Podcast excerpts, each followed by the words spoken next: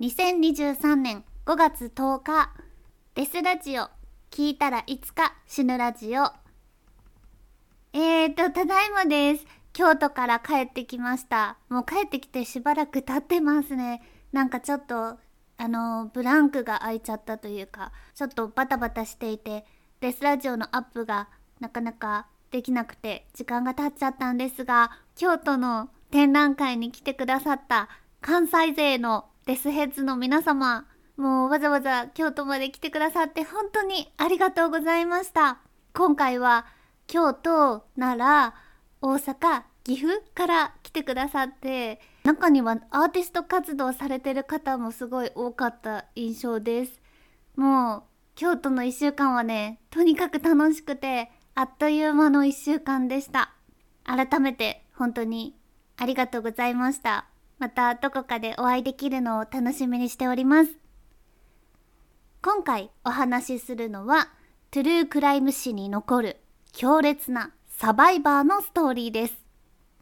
被害者のアリソン・ボタは家に帰る途中、見知らぬ男ふたりに捕まりレイプされた後、ナイフでめった刺しにされ殺されかけたのですが、奇跡的に、本当に奇跡としか言えないミラクルを起こし生還したのです。恐ろしいけど感動する、そんな珍しいお話です。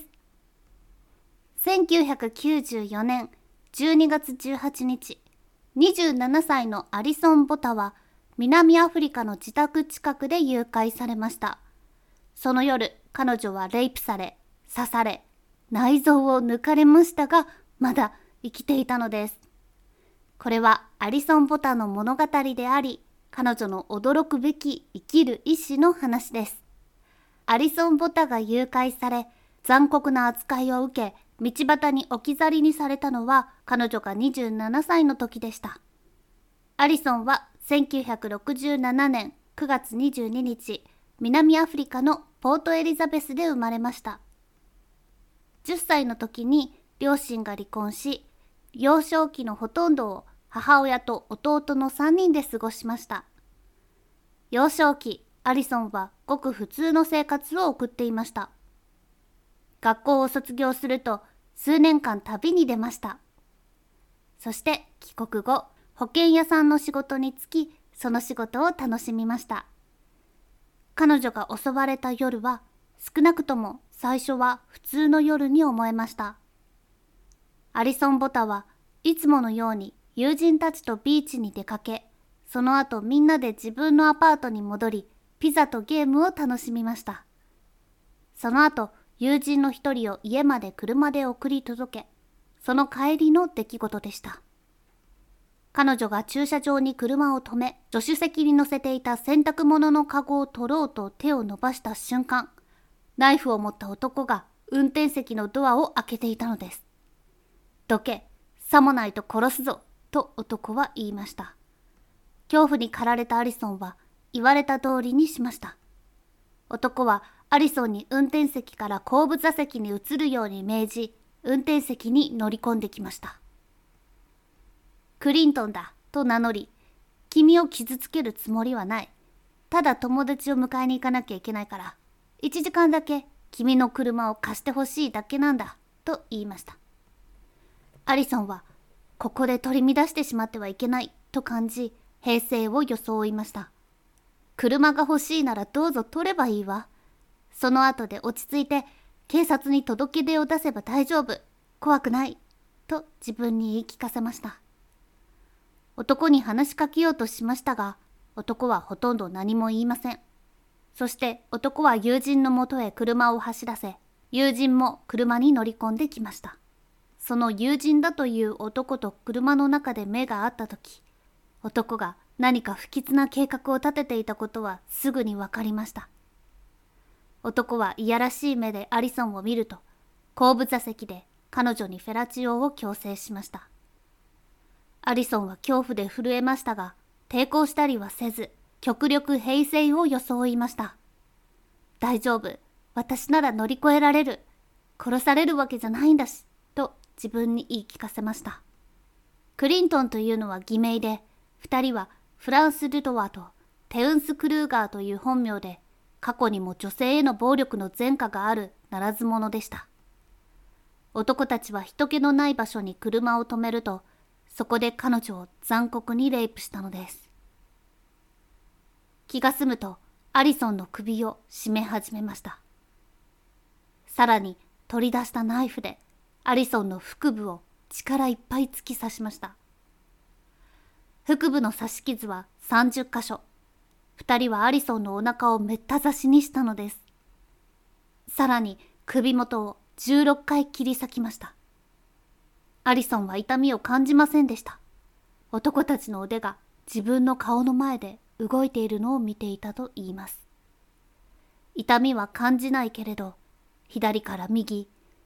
上から下へと腕が動くたび、湿った音がするのを聞いていました。それは私の肉が切り裂かれる音だった。何度も何度も。非現実的な感じもしたけど、そうじゃなかった。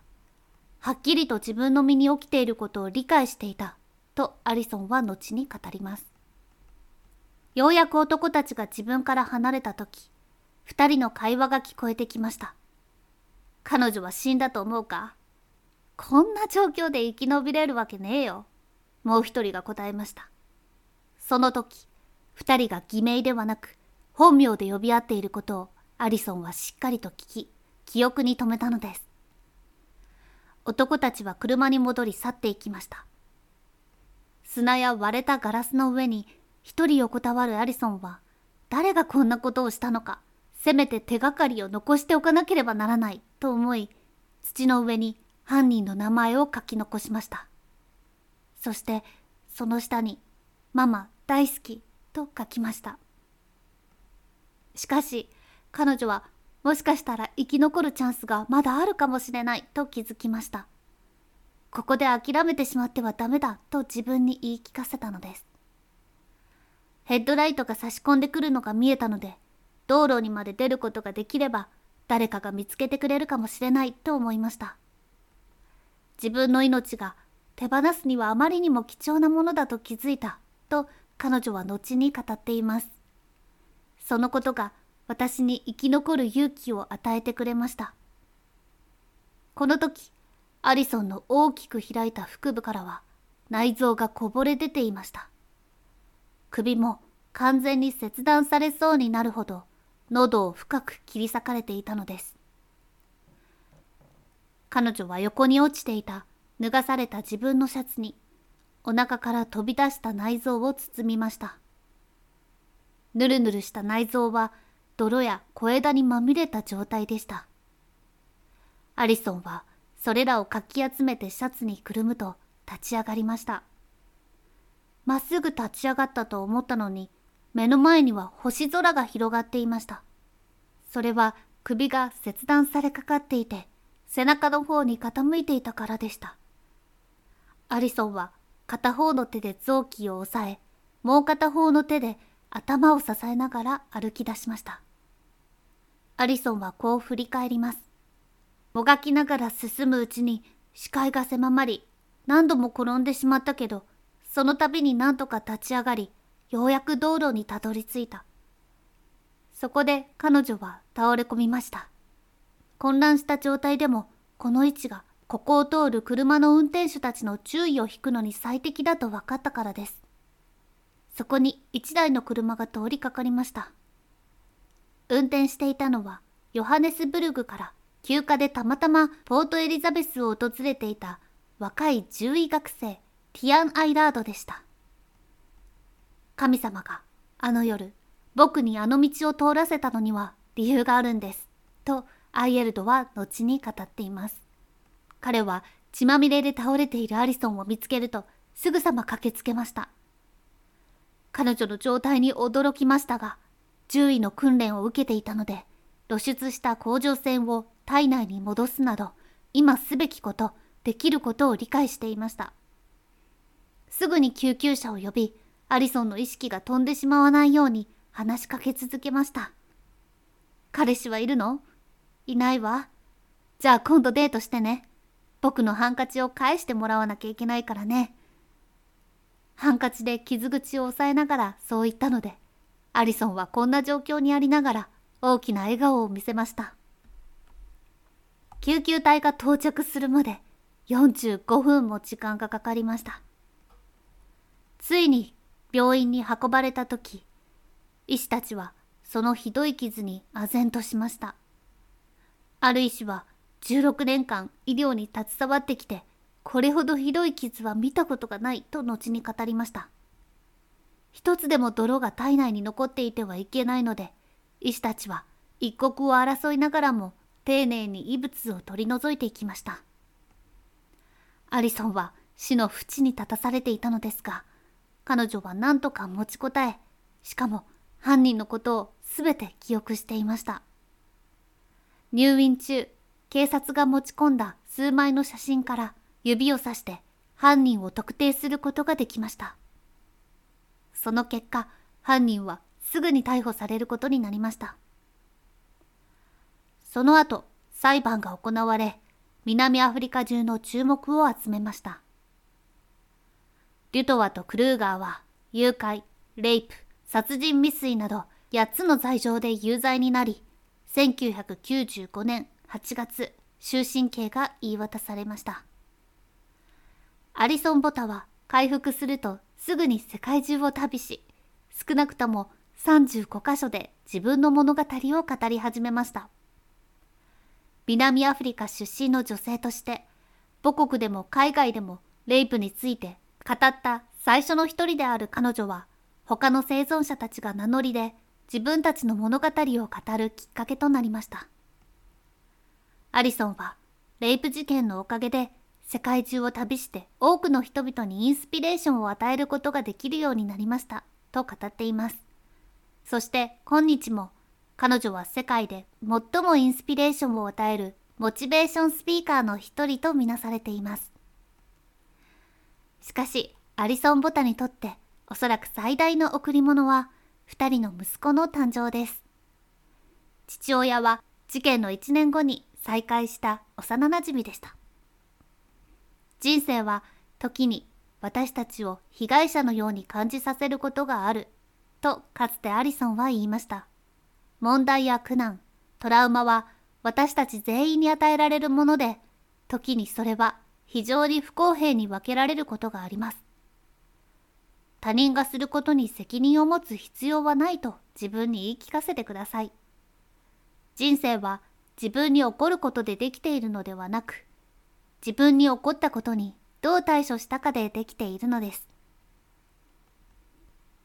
以上、アリソン・ボタの奇跡の生還のお話でした。ちょっとあの、いつものデスラジオキャットセレクションとは違うチョイスだなとは思うんですけど、この話はやっぱりトゥルークライム界では超有名なので、私もすごいこの話は珍しく感動しました。ママ大好きって書いてるところとか、本当に胸が熱くなってちょっと泣きそうになる話なんですけど、なかなかひどい事件があって、そこから生き延びるっていうサバイバーの話って少ないというか、やっぱりここまで来たら亡くなってしまうケースが多いので、その被害者の本当の声っていうのがやっぱり聞けなくなって、どうしても犯人とかシリアルキラーとかの方にフォーカスが当たって、その人たちの生い立ちを見たりとかなってしまいがちだと思うんですけど、やっぱり聞けることなら被害者の声を、を聞きたいと思うというか、やっぱり被害者目線で話が語られるとまたトゥルークライムの見方が変わるというか、すごい恐ろしい話だし、本当に起こってはいけないなと思います。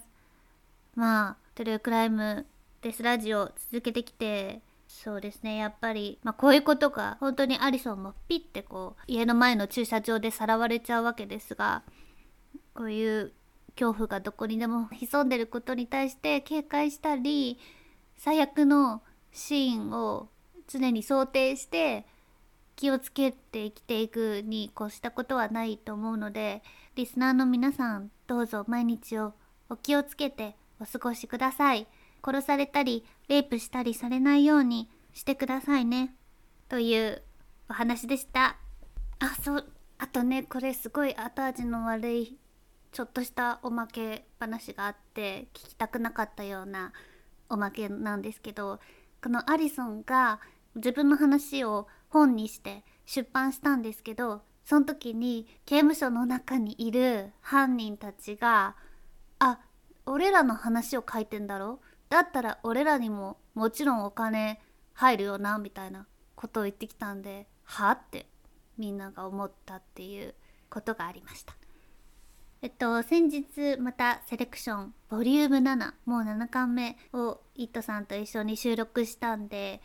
それがリリースされたらまたあのお伝えしますので、ぜひ聞いてみてください。セレクションの方では私とイットさんが同じ部屋でクロストークをしていますし、事件の内容も最近はデスラジオに出てきてないものをセレクトしてるので、そちらもぜひ聞いてください。はい、いつもありがとうございます。それではまた。